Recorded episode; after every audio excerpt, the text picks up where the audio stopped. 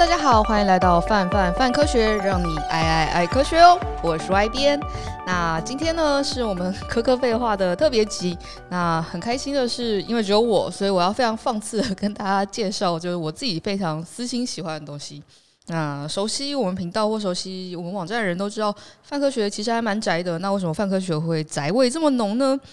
某方面来说，就是因为我觉得历任的主编们其实都。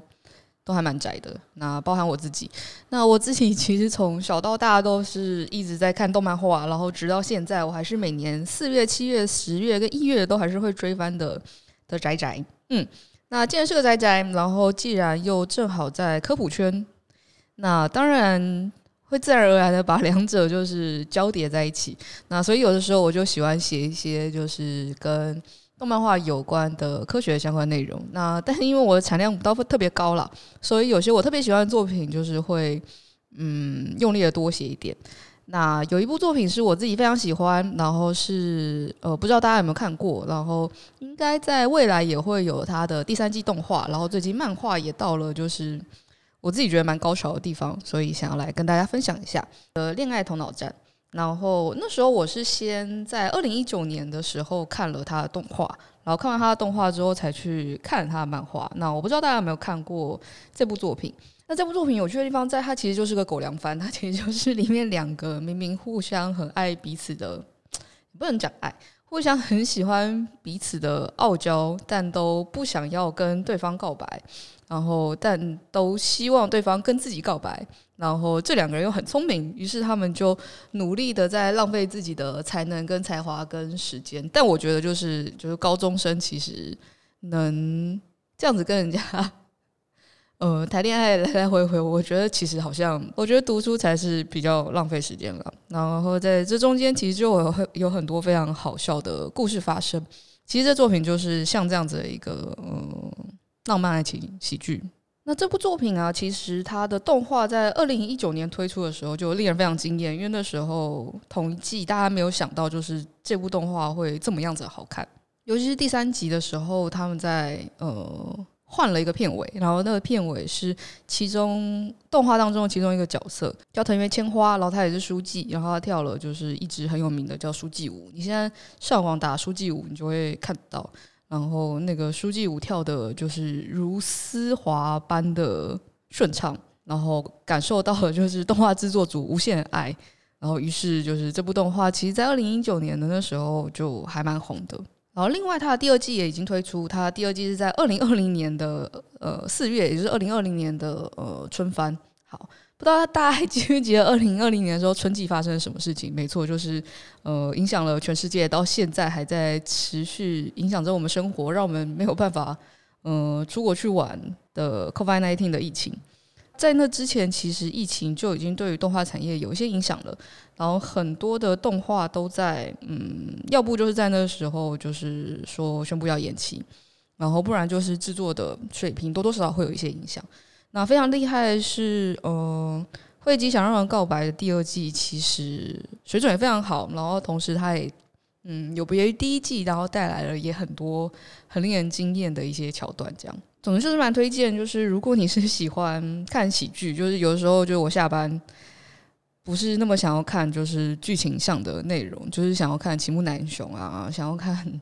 银魂啊这类的主题的话，那很推荐大家可以看辉夜姬。那辉夜姬这个故事，其实我们刚刚前头简单讲过。那它中间有一个非常重要的核心。那在第一季的时候，呃，在第一季动画的时候，每次片头都会讲一段话。那这段话是这样子的，他就说喜欢上某人，然后跟他告白，结为连理，大家都说这是一件非常美妙的事情。但这个想法大错特错，恋人之间存在着明确的权利关系，剥削者与被剥削者，受辱者与奉献者，赢家与输家。如果你想要意气昂昂活着的话，就绝对不能成为输家。恋爱即战争，先喜欢上人就输了呀。所以往下，其实，在那个当下，你就很好奇，说，就是大部分人都会讲说，不止先喜欢上了就输了，常常会说，哎，先告白就输了，然后先认真就输了之类的话语。所以在恋爱战争当中，真的是先摊牌的人就会，嗯，比较处于劣势吗？那交往前一定要像就是辉夜姬跟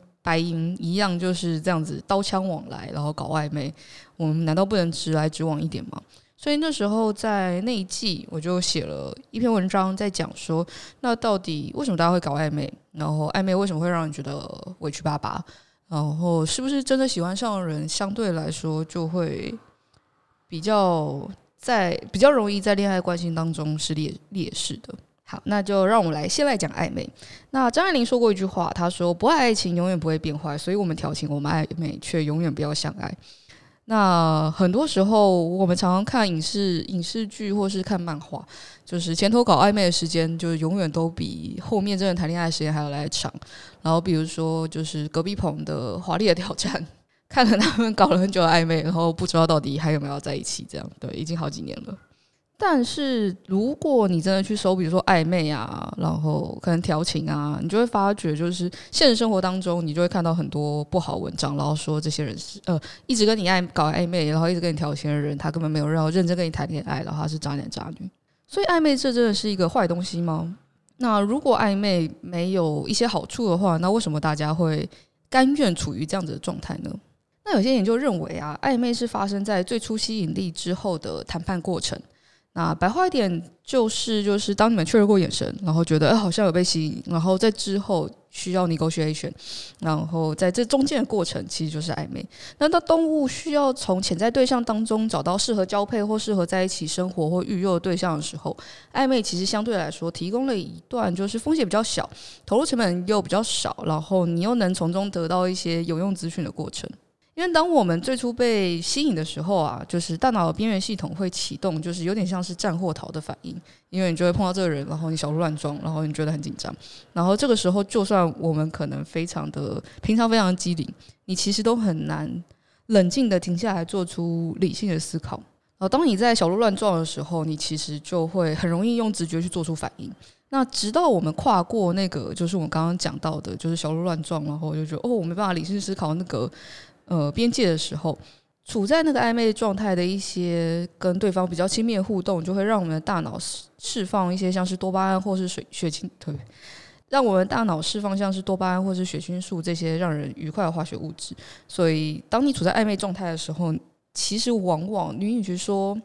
让人受尽委屈，就是但快乐的时间其实还是蛮多的。那既然这些亲密的互动会让人觉得愉悦，那为什么你又甘愿处在这个嗯不稳定状态的暧昧关系呢？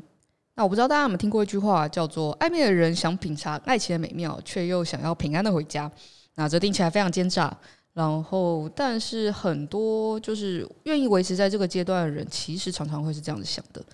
根据相关的研究，那可以知道，就是人们愿意维持暧昧，其实有很多的理由。这些可能原因包含，就是我们刚刚讲到前头讲到，就是呃，你试图想要去尝试，诶，这人是不是真的是很适合你的伴侣？然后，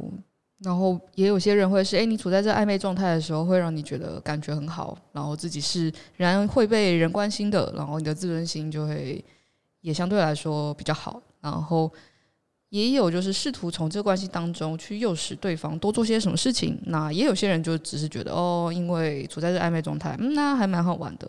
那这个理由其实在统计当中就是还占了比较高一点的比例。那其实暧昧很多时候有些人暧昧理由其实就为了去维持这样子不给出承诺的模棱两可的关系，因为有的时候我们会知道往前一步还是会有被拒绝的可能性。所以愿意花能量保持这样子，诶，可以可能进可攻退可守的关系。其实说到底，就会是暧昧的本质有点像是在诱惑对方，然后基本的要点在于激发对方的呃占有欲，然后不要激发对方的防御心，然后从而往下就是让他对你多付出些什么事情。所以你也可以感受到，就是在白银跟辉夜的攻防战当当中。呃，他们其实也是试图去让对方卸下心防，然后激发对方的占有欲望，然后从而诱发对方去告白，然后说：“哎，我喜欢你吧，请你跟我交往。”那很多时候我们会看一些影视作品，然后会把告白捧得非常重要，然后好像告白是呃一生仅有一次不能重来的重大事件。如果站在就是先告白就先输的角度的话，也会感受到就是：哎，那你先告白，先让对方知道自己。是喜欢你的，那是不是就真的亏大了呢？其实经历过不止一段爱情人，大概都能隐约的感受得到，告白当然是一件大事，但它其实不完全是会直接影响到世界线的分支事件。对，这一切都是命运使之们的选择。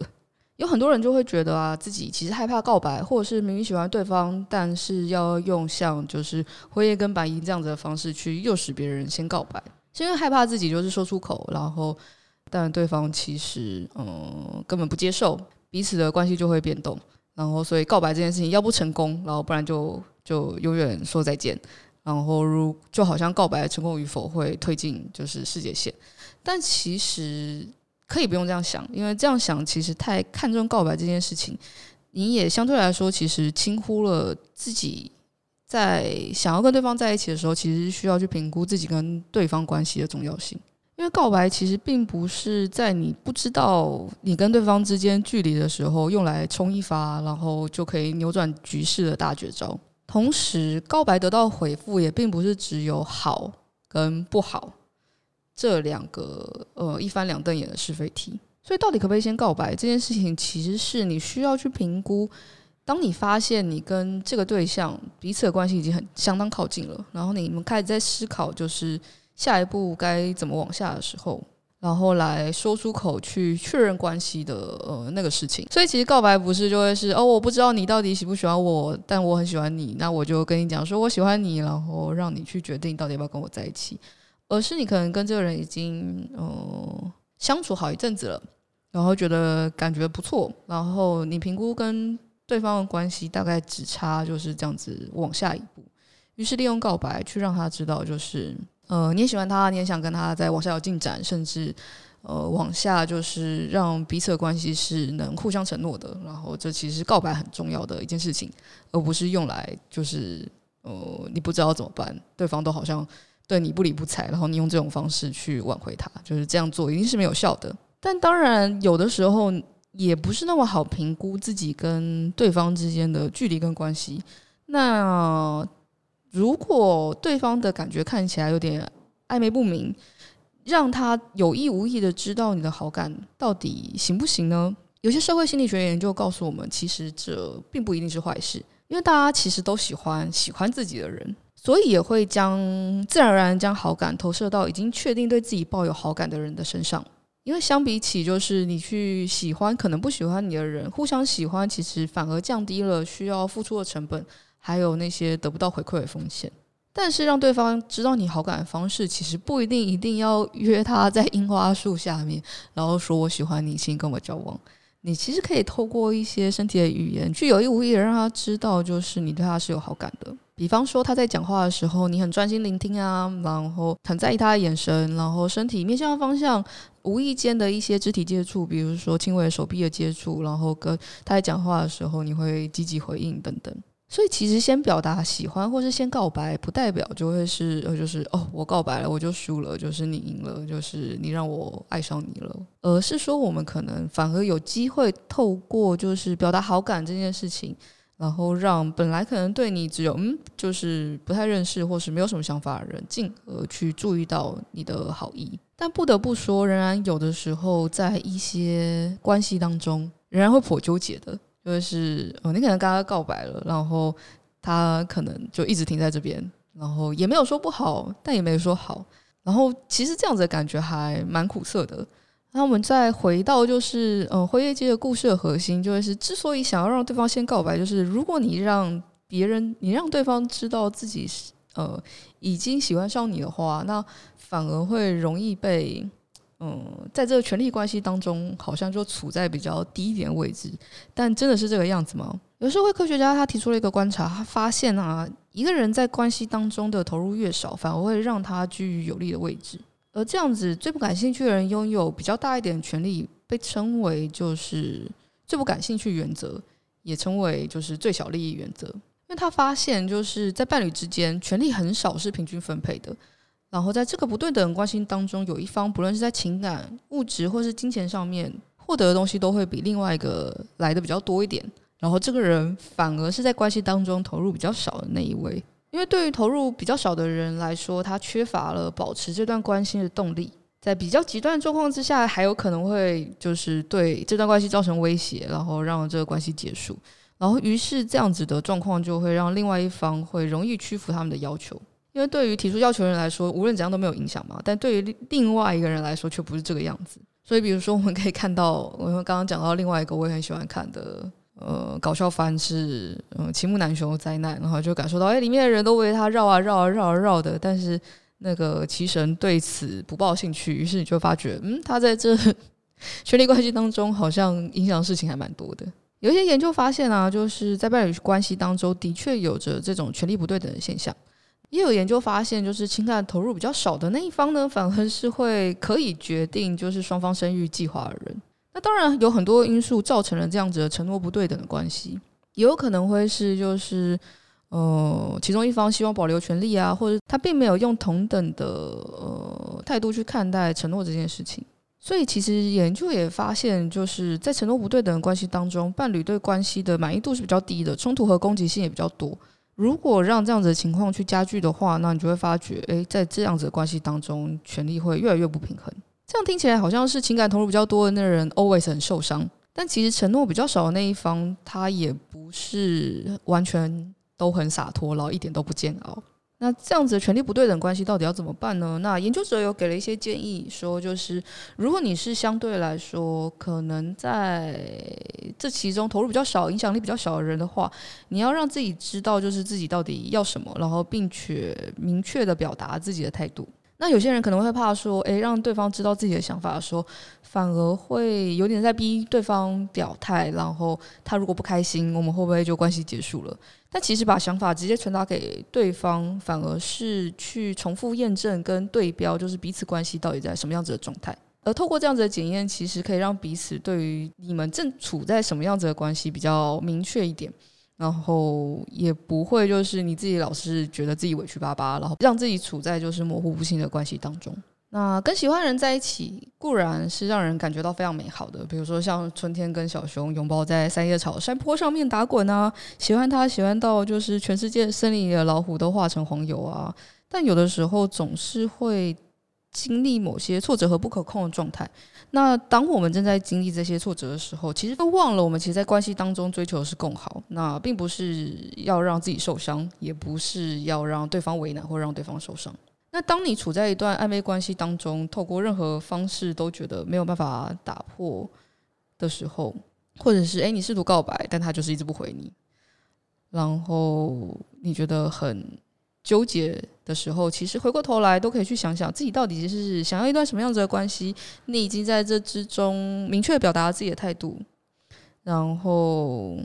再往下，有些事情是不能自己控制的，但同时要记得，就是呃，无论如何，你已经尽量让自己很好了。那这样子其实就很好了。那我自己觉得《灰夜姬让人想告白》之所以会让我们觉得诶这么有趣或者这么好看，是因为它是有来有往攻防战，它并不是一方。嗯，一直不断的在追求另外一个人，而我们不知道另外一个人到底在想什么。那看他们愉快的打打杀杀，其实也建立在白银跟辉夜他们是互相喜欢，同时也在某方面来说，他们也不是真的想要伤害彼此的基础上面。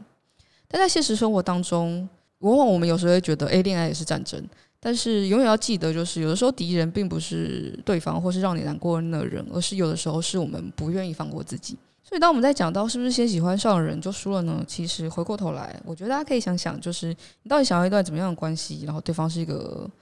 怎么样的人。当这一切不能控制的时候，其实回过头来，我们好像也只能要求自己。那这当然很不容易。所以，哦，我自己在经历一些感情上面的挫折的时候，我们家镇上文章其实伴我度过蛮多那些就是呃分手后的痛苦啊，或者是在暧昧的时候搞不清楚状况的。那些时候，尤其是那个海苔熊的文章，那欢迎大家就是可以参考我们站上的文章，然后又或是如果你真的有些想知道但我们没有讲的，也可以传私讯告诉我们，然后有的时候也可以上 IG 跟 SBN 聊聊天这样子，然后他都蛮喜欢跟大家聊恋爱故事的。那我们今天的科科废话特别集就差不多到这边结束啦。如果你有呃任何建议，就是不论是特别喜欢或特别不喜欢，或是有点喜欢或有点不喜欢，都可以呃让我们知道。如果大家喜欢这个形式的话，就也可以留言告诉我们。那之后我们就可以多聊一些动漫画当中的科学。哦，或者是恋爱的科学了。那我们就下次再见喽，拜拜。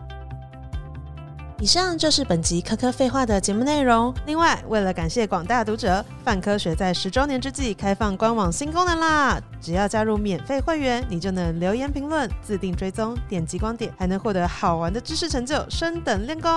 快点击资讯栏链接，加入泛科学，轻松玩科学。